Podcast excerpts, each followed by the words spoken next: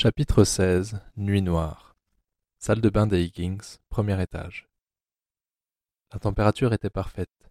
L'eau chaude enveloppait sa peau et détendait ses muscles et ses nerfs, mis à rude épreuve ces derniers temps. Emma frottait ses bras avec la large éponge rêche pour en faire partir les peaux mortes. Elle s'observa dans le petit miroir orienté vers elle. Étrangement, le reflet qu'elle y vit une fois la buée essuyée lui plaisait. Ses cheveux noués en chignon dégageaient son cou et mettaient en valeur les traits fins dessinés par les os et les muscles saillants sous la peau. Sa poitrine était coupée juste avant les mamelons par la ligne trouble de l'eau savonneuse. Peut-être était-elle une belle femme finalement. Elle s'amusa à l'idée que cette large baignoire de métal servait d'ordinaire au bourru sergent Higgins. L'imaginer là, sans son uniforme, était risible. Cet homme pouvait-il être autre chose qu'un policier? Elle avait du mal à voir transparaître l'homme derrière le fonctionnaire. Pourtant, Higgins se montrait si doux avec Lisa que c'en était étonnant de contraste. Comme quoi, même les plus grandes brutes ont un point faible. Emma s'imagina devenir la femme d'un homme comme Higgins. Cela ne devait pas être désagréable d'avoir quelqu'un de cette trempe à ses côtés, pensa-t-elle. Elle porta sa main sur la blessure de sa gorge. Le filin d'acier avait laissé une marque d'une vingtaine de centimètres, tournant autour de sa gorge, tel un fin bijou. Elle déglutit avec difficulté en repensant à cette soirée. Si Higgins et Walters n'avaient pas été là, elle serait morte à l'heure qu'il est. L'idée la fit frissonner, et elle serra ses bras autour de ses épaules. Elle ne se sentait plus à l'aise du tout. Heureusement, Lisa était en bas de la compagnie lui ferait vraiment du bien. La nuit au dehors était noire et sans étoiles.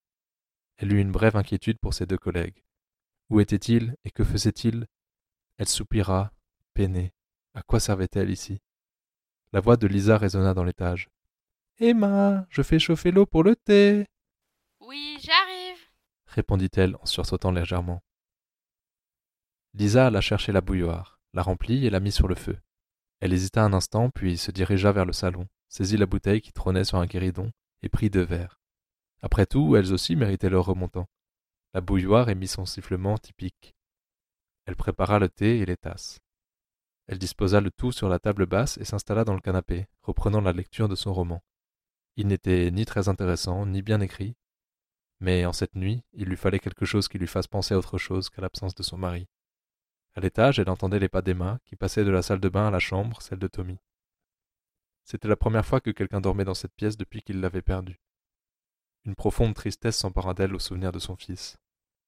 Combien de temps avait-elle passé ainsi à penser à lui? Elle ne le savait pas. Mais les pas d'Emma dans son dos la sortirent de ses pensées. Elle prit une large inspiration pour faire disparaître la mélancolie de son visage et se força à sourire. Emma, très chère, je crois qu'il a malheureusement refroidi dit-elle en gardant ses yeux rivés sur les lignes de texte qui se déroulaient là. Une sensation désagréable courait dans son dos. Qu'était-ce? Une gêne comme lorsqu'un inconnu nous épie. Les pas d'Emma se faisaient bien lourds, trop lourds. Ses muscles se tendirent tous en une fraction de seconde, son cœur et sa respiration s'accéléraient. Les pas d'Emma venaient toujours du premier étage. Qui était derrière dans ce cas? Elle jeta un coup d'œil sur la théière de métal poli. Un homme, haut, large, était planté derrière elle. Sa silhouette, déformée par la courbe du récipient, était terrifiante. Elle hurla, mais seul un mot put s'enfuir de sa gorge avant que les mains de l'homme ne l'écrasent. Emma Le reste du son disparut dans un bruit ignoble. Mais en voilà des manières, pensa-t-elle. Il est vrai qu'elle avait mis du temps à sortir du bain, mais tout de même. Hurlait-on après un invité? Frustrée, Emma décida de prendre son temps pour finir de s'habiller. Elle détestait qu'on la brusque. Elle fouilla dans la malle qu'elle avait ramenée. Quelle robe de chambre allait-elle mettre? Et pouvait-elle seulement paraître devant Lisa vêtue ainsi? Ou devait-elle mettre une tenue de jour? Le bruit venant du rez-de-chaussée la fit tiquer. Voilà qu'elle frappait le sol maintenant. Les pieds de Lisa battaient le parquet avec force, se débattant dans tous les sens, tentant de sortir de la puissante étreinte. Rien à faire, les mains de l'homme bouchaient complètement sa respiration. Une douleur aiguë s'insinuait entre son crâne et ses vertèbres, comme s'ils allaient se séparer. La sensation était affreuse, toute sa tête semblait prête à éclater. Ses lèvres se gonflaient de sang et la brûlaient. Allait-elle mourir ainsi? Elle n'avait pas peur, non? Elle avait la rage, la rage de n'être qu'une femme et de ne pas avoir la force de se défaire de l'emprise de cet homme. Ses pieds nus tentèrent avec peine d'atteindre la table. Ses orteils gagnant le bois, elle poussa, diminuant légèrement la pression, mais toujours pas assez pour laisser passer l'air. Des taches sombres lui brouillaient la vue et lui faisaient tourner la tête. La pièce se déformait. Au moins, elle mourait chez elle, dans le réconfort de son foyer. L'ombre planant sur son regard, se faisant de plus en plus grande, elle concentra ses pensées sur Grégory. Le pauvre, comment allait-il faire sans elle? Qui pourrait le calmer? Elle n'avait aucune idée de l'identité de cet homme, mais une chose était sûre, Il commettait sa plus grande erreur. Sa vue était complètement troublée, son souffle avait définitivement disparu. Elle fixa dans son esprit l'image de Grégory et Tommy, souriant et doux, et cessa de résister. Rue Mialievitch. Walters avait cru mal entendre ou être victime d'une hallucination. Higgins avait explosé, crachant une vérité que Ben aurait préféré ne jamais connaître.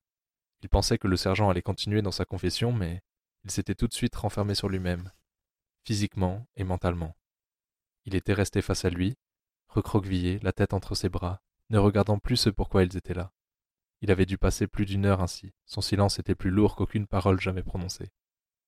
Benjamin, lui, surveillant toujours la maison, s'était mis à imaginer des scénarios tous plus incroyables les uns que les autres. Il voulait en savoir davantage, mais s'était tétanisé. La seule réponse qu'il avait eue pour l'instant lui faisait redouter ce qu'il pouvait apprendre d'autres. Higgins avait ainsi perdu un fils, et de la plus violente des façons. Ceci expliquait une bonne partie de cet homme, et l'énigme qu'il représentait pour lui. Ses accès de colère, son mutisme. Higgins avait dû faire face à de terribles épreuves. Que pouvait-il en imaginer, lui? Il n'avait jamais eu personne qui comptait pour lui, hormis ses parents. Alors, imaginer la douleur de la perte d'un enfant était une chose impossible. Son existence était décidément trop légère. De temps à autre, Walter se changeait les idées en fixant l'extrémité incandescente de la cigarette fumée par cet homme, au loin dans la rue. Il les enchaînait les unes après les autres, créant ce minuscule point rougeoyant. Sans qu'il ne le remarque, le sergent était sorti de sa prostration et fixait à nouveau ses yeux sombres sur la façade de la maison. Il semblait plus renfermé que jamais auparavant, comme s'il regrettait de s'être laissé aller et voulait rééquilibrer les forces. Il ne dit plus un mot, seules les respirations des deux policiers tranchaient le calme de cette nuit. Quelque chose de lugubre et terrifiant était là. Tout semblait plus noir et plus terrible que jamais. La tape que lui mit le sergent le réveilla. Il avait sombré de fatigue sans même s'en rendre compte. Ses yeux s'ouvrirent sur les trois hommes sortant en vitesse de la maison. Il distingua le jeune, Finlay, son agresseur, et un dernier qui leur était parfaitement inconnu. Higgins se coula de l'autre côté de la ruelle pour suivre leurs mouvements. Prépare-toi à bouger, Walters, chuchota-t-il. Apparemment, il n'était pas devenu complètement muet. Soudain, un vacarme se fit entendre dans la rue. Un fiacre passa devant eux à une allure folle. Si leur cible était à l'intérieur, ils avaient fait tout cela pour rien. Heureusement, ils furent soulagés quand ils les aperçurent courant en travers de la rue, droit sur eux. Higgins recula et poussa Walters contre le mur. Attends que les deux premiers soient passés, on chopera le petit dernier, celui qui traîne la patte. L'adrénaline monta d'un coup dans le corps de Walters. Il entendait le groupe se rapprocher au pas de course. Encore quelques secondes, et il passerait devant eux. Le sergent ne semblait pas ému le moins du monde, et avait déjà son revolver au poing. Ben ferma les yeux par réflexe quand Finlay et Ramsa passèrent devant lui. C'était stupide, mais il avait peur qu'ils le reconnaissent. Il les rouvrit une seconde plus tard, le traînard passait juste à sa portée. Il détendit sa jambe d'un coup et lui frappa le côté du genou. Bien joué lâcha Higgins bondissant. En un instant, il était sur Jimmy et lui attrapait le col. Le bruit de la chute fit se retourner Finlay et Ramsa, dont les visages se pétrifièrent d'effroi à la vue de leur frère. Un clochard à l'allure pitoyable braquait son revolver sur sa tempe. Un autre, plus grand, les tenait en joue. Non hurla Finlay, tendant la main vers eux. Lâchez-le La voix de Ramsa était empreinte de rage. Calme, calme. Je ne veux pas de val à votre ami, là. J'ai quelques questions à te poser, Finn. Finlay crut mal entendre, mais il n'y avait pas de doute possible. Il n'y avait qu'un homme qui parlait ainsi, et lui avait fait une côte quelques jours plus tôt. Sergent Higgins? Non, Jimmy Il l'arrêta juste à temps. Jimmy avait attrapé la lame qu'il dissimulait dans sa manche et s'apprêtait à l'abattre sur le policier. Walter s'en voulut de ne pas l'avoir remarqué, mais il ne pouvait lâcher le coup creux des yeux. Ses doigts semblaient animés d'une vie qui leur était propre. L'index posé sur la queue de détente, il devait se forcer pour ne pas appuyer et envoyer une balle entre les deux yeux de cet homme. Tout le monde va se calmer. Écoute, Finlay, t'as des infos dont j'ai besoin. Alors tu me dis ce que je veux savoir, et vous rentrerez tranquillement chez vous. Je fermerai même les yeux sur votre petite manège. Higgins agitait son arme en direction de la maison de Huerta quand le contact froid d'un canon lui fit dresser tous les poils de son corps. Walters n'eut pas le temps de se tourner que l'homme pointait sur lui un deuxième pistolet, d'une taille ridicule, mais à l'effet aussi efficace que le revolver d'Higgins. Il y a quelques questions, moi aussi, messieurs, dit Curcio Solis, marquant la phrase de son accent. Higgins hésitait entre trembler ou exploser de rire. Cette nuit devenait un vrai n'importe quoi. S'il avait su, il aurait chopé Finlay chez lui et l'aurait interrogé en utilisant la manière forte. Finlay observait la scène comme s'il se voyait lui-même de l'extérieur. Tout s'était si bien passé, il fallait obligatoirement que ça tourne mal, alors qu'ils étaient si près du but. Mais comment Higgins pouvait savoir qu'il était là? Et l'autre derrière, c'était qui? Une chose était sûre. Il ne voulait pas voir Jimmy avec un canon pointé sur le visage, une seconde de plus. Merde Hé Sergent Laissez-le partir. Je vous dirai ce que vous voulez savoir. Je crois que la situation est un peu bloquée là. Finlay, c'est plus moi qui décide. dit Higgins en tournant les yeux vers Courtio. Et on fait quoi maintenant? La voix de Walters tremblait tant qu'on entendait ses dents claquer les unes contre les autres. Que devait-il faire? Tirer sur l'homme qui tenait le sergent en joue? Mais il risquait de lui tirer dessus, ou sur Higgins par réflexe. Était-il de mèche avec ce Finlay Il ne semblait pas le connaître pourtant, Qu'est-ce que vous foutiez dans cette maison? demanda Courtio. Les trois gardèrent le silence, fixant l'improbable trio. Écoute mon gars, je sais pas qui t'es, mais tu devrais savoir qu'on est des officiers de la police. Donc, actuellement, tu menaces des représentants de la loi dans un pays qui, d'après ton accent, n'est pas le tien. Policier À d'autres. Répondit Courtio, poussant le canon dans le cuir chevelu d'Higgins, Il dit vrai. Ces deux-là sont de la police de la ville. dit Finlay, T'avais pas prévu ça, hein, mon con lâcha Higgins. Bon mon gars, on va pas rester comme ça toute la nuit. Alors si tu veux tirer, fais-le tout de suite. Courtio ne répondit rien, hésitant. Ces deux-là étaient-ils vraiment de la police? Ils ne voulaient tuer personne, et encore moins des policiers. Son statut d'agent n'avait aucune valeur officielle ici, Vous avez une preuve de ce que vous dites demanda l'allégrien. Petit. Dans ma poche gauche, y a mes papiers. Montre-les donc au fou de la gâchette. dit le sergent à Jimmy. Finlay acquiesça d'un léger mouvement de la tête au regard interrogateur de Jimmy.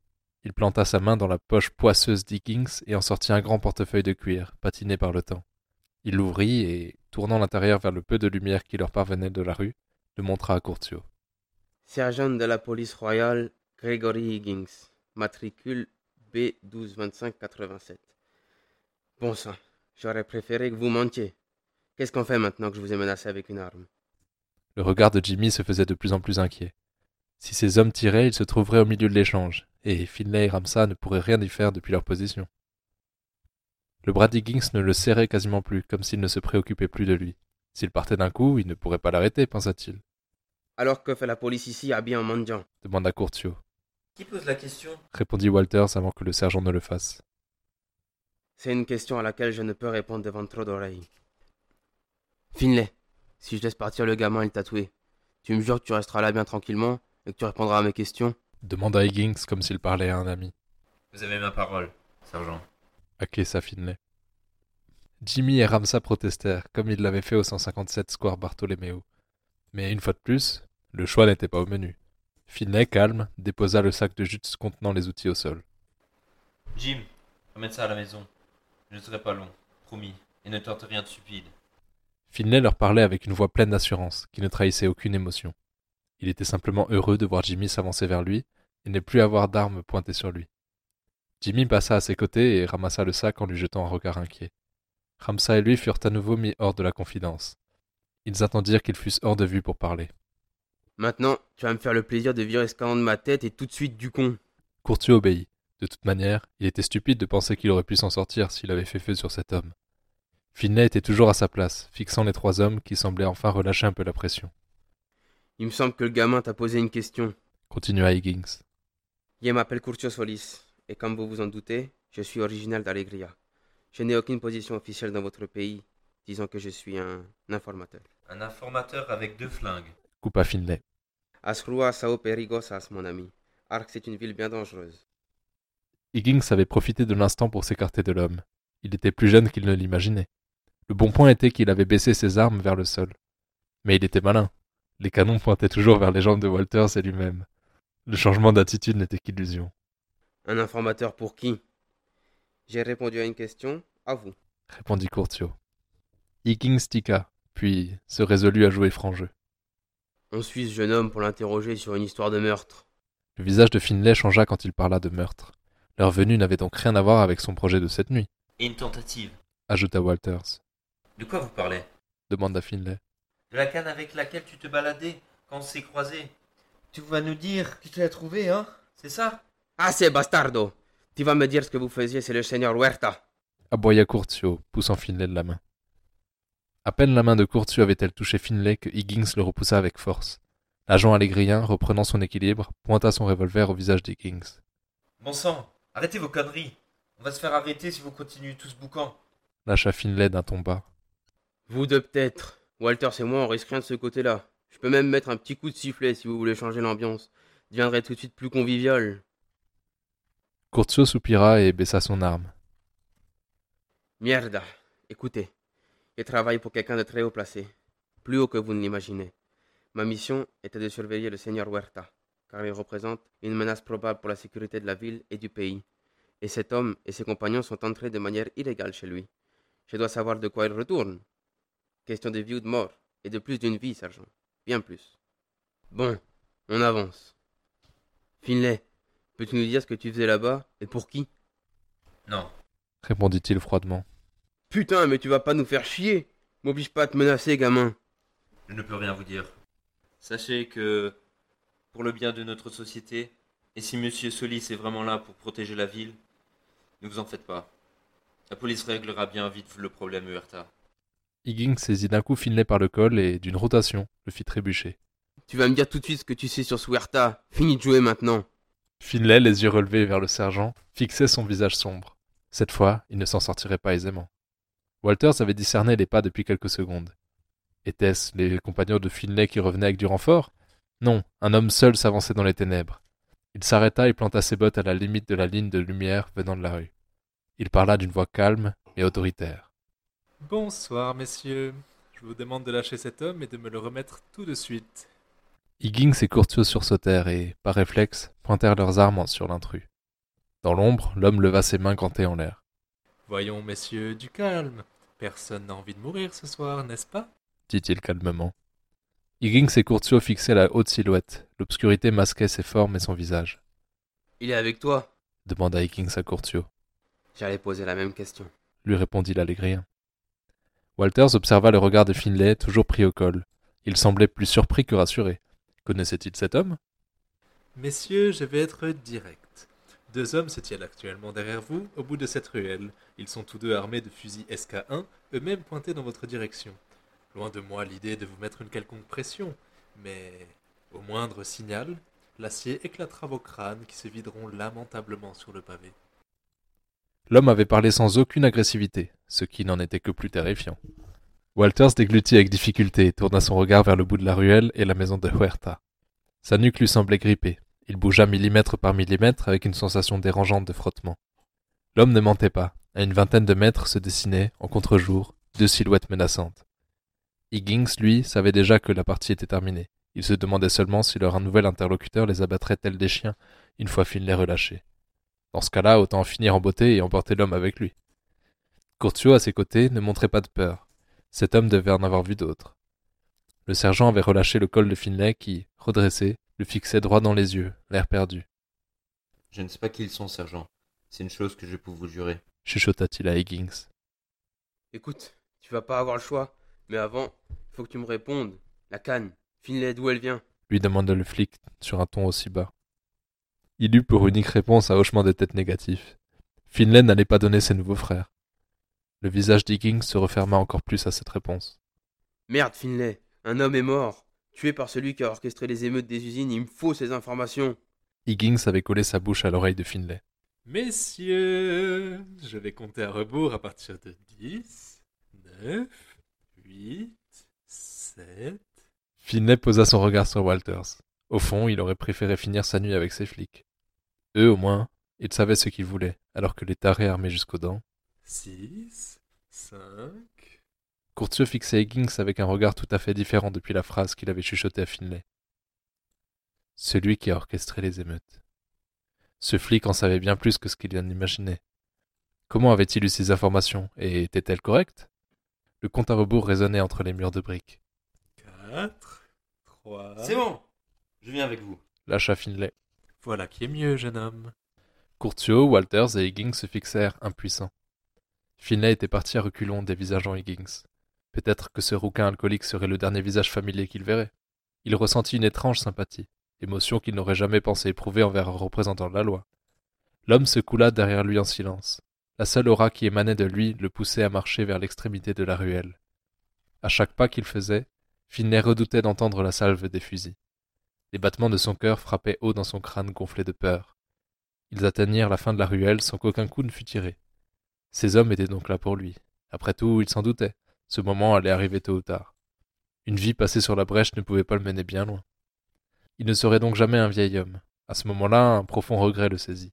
Un regret qu'il n'aurait jamais cru avoir. Il regrettait de n'avoir pu aimer. C'était le plus simple des sentiments et il l'avait, depuis des années, cherché au mauvais endroit, se demandant pourquoi il n'avait jamais rien ressenti pour aucune femme. Higgins s'était préparé mentalement à être abattu sur place. Il n'en fut rien. Les hommes avaient tous disparu. Ils étaient seuls, tous trois dans la rue. Il se demandait si cette scène avait été réelle. Walters et l'Allégrien semblaient tout aussi déroutés que lui. Chaque pas qu'il faisait dans cette affaire les menait plus loin dans ce labyrinthe. Il ressentit une profonde lassitude. Arriverait-il jamais à assembler tous les morceaux de ce puzzle? À ce moment, il n'eut qu'une envie, rentrer. Que chacun rentre chez soi et oublie cette affaire. Et Tommy, tu pourras l'oublier? se demandait-il. Bien sûr que non. Il devait avancer dans cette affaire. Un homme au moins était responsable des fantômes de son passé. Il se mit à marcher sans un mot, sans prêter attention ni à Walters ni à Curtio. Hola, c'est agent Higgins. Attendez, où allez-vous? lui demanda Curtio, nerveux. Je me casse. On s'est bien amusé. Ça suffit pour ce soir. répondit Higgins, Restez là. ordonna Curtio. Je vous emmerde. Vous avez aucun ordre à me donner. Des ordres, non. Mais des informations, oui. Higgins s'était retourné et fixait l'agent Algrien avec intérêt.